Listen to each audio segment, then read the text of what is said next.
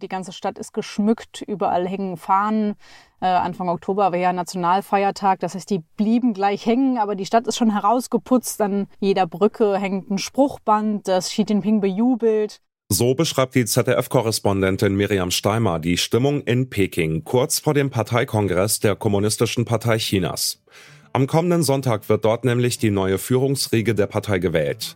Eigentlich steht die Nummer eins allerdings schon fest. Staats- und Parteichef Xi Jinping wird sich aller Wahrscheinlichkeit nach eine weitere Amtszeit sichern. Was bedeutet der Parteitag für China? Darüber sprechen wir heute. Ich bin Johannes Schmidt. Hi. Zurück zum Thema.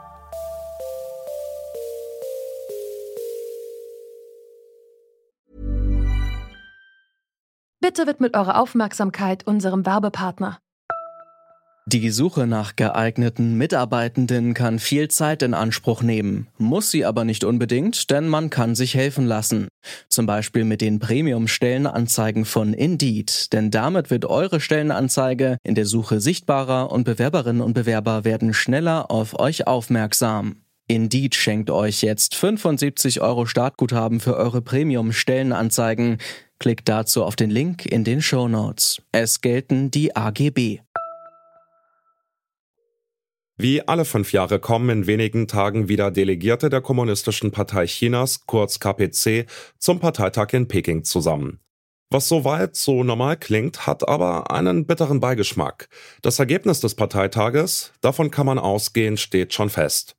Der seit 2012 amtierende Generalsekretär Xi Jinping wird sich eine dritte Amtszeit sichern.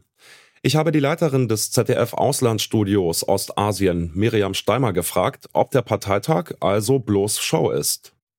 Ja, das kann man mit einem klaren Ja beantworten. Also beim Parteitag ist alles so organisiert, dass da keine Überraschungen zu erwarten sind. Also eigentlich alles, was dort verhandelt werden sollte, ist schon vorher verhandelt. Also Parteitag ist wirklich nur noch eine Selbstvergewisserung. Auch wir benutzen immer das Wort Wahl, aber wirklich was gewählt wird nicht. Es wird was bestimmt und was bestätigt. Aber ähm, es gibt jetzt nicht äh, zwei Kandidaten und, und wir gucken, wer die, wer die Mehrheit kriegt, sondern es sind tatsächlich eigentlich alle Entscheidungen Entscheidungen vorher gefallen. Deshalb kann man auch äh, zu 99,9 Prozent davon ausgehen, dass Xi Jinping seine, seine Bestätigung als Generalsekretär dort kriegt. Also eine dritte Amtszeit, die besonders ist, weil das was ist, was bisher nicht möglich war. Also bisher war nach zwei Amtszeiten Schluss. Das war auch ganz bewusst, wurde diese Regel so eingeführt, um eine Machtkonzentration und eine Machtmissbrauch, wie es unter Mao der Fall war, zu verhindern. Und Xi Jinping setzt sich jetzt über diese Regel hinweg, hat äh, die Verfassung ändern lassen, äh, schon vor ein paar Jahren diese Regel außer Kraft gesetzt und kann deshalb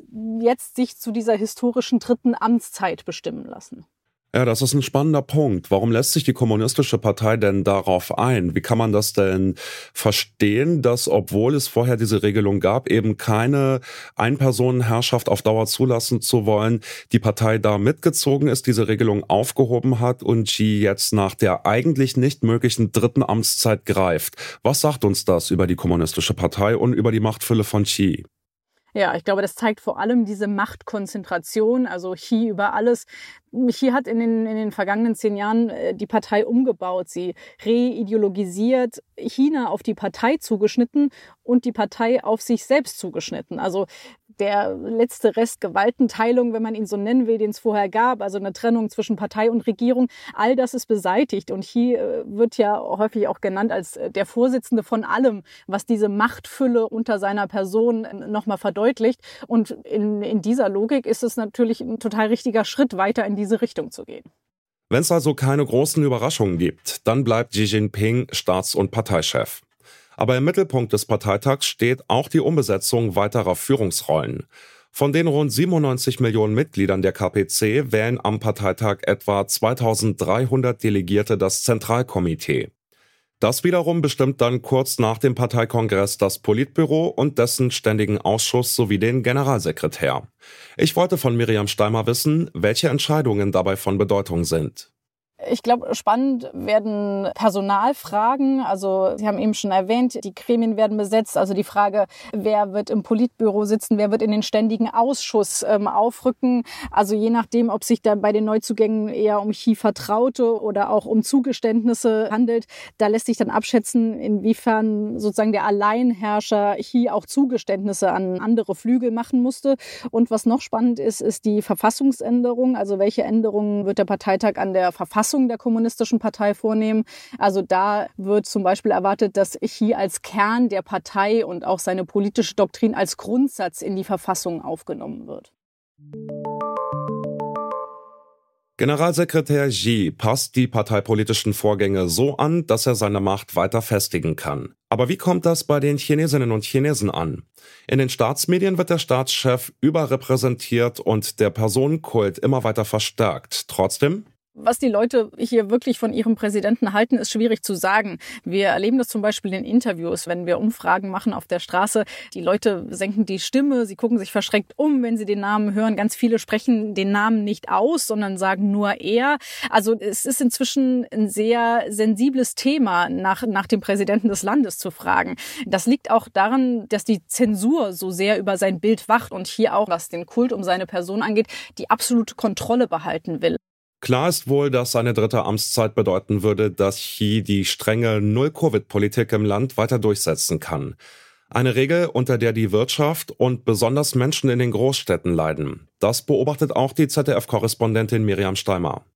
Also Zero-Covid, äh, Null-Covid-Politik, das ist wirklich was inzwischen bei einigen Chinesen und Chinesen Widerstand hervorruft. Sie haben schon gesagt, vor allem in den, in den Städten, die Städte, die, die lange und harte Lockdowns erlebt haben, die auch für unsere Kategorien nicht vorstellbar sind, also mit Wohnungen nicht verlassen dürfen, mit schlechter Organisation, mit unzureichender Nahrungsmittelversorgung, also wirklich Dinge in dem Land, die man sich gar nicht vorstellen kann. Trotzdem darf man nicht vergessen, die, die Propagandamaschine rund um Xi, die läuft und die läuft auch sehr erfolgreich erfolgreich. Und ich glaube, es gibt wirklich auch einen Großteil der Chinesinnen und Chinesen, die es ernst meinen, wenn sie sagen, sie fühlen sich gut aufgehoben mit dem Präsidenten, der macht eine gute Politik. Die Haltungen zu Präsident Xi gehen in der chinesischen Bevölkerung also durchaus auseinander. Aber zoomen wir mal raus. Was bedeutet der Parteitag am kommenden Sonntag für uns hier im Westen? Ist er auch für uns relevant? Miriam Steimer sagt ja. Ich glaube, das ist total relevant für uns. Es ist natürlich so weit weg, äh, China. Das, das System ist so ganz anders, uns in, in, vielen, in vielen Punkten total fremd, aber ist einfach die zweitstärkste Wirtschaft und ist für uns total wichtig, wer sie führt und hat natürlich wirtschaftliche Konsequenzen in den Handelsbeziehungen zwischen Deutschland oder der EU und China, aber auch im politischen, im, im ich sag mal, in der Geopolitik. Also wenn es um Fragen wie südchinesisches Meer, um Taiwan-Frage, um solche Dinge geht, ist es für uns total entscheidend, wer dieses Riesenreich, wie es immer genannt wird, führt.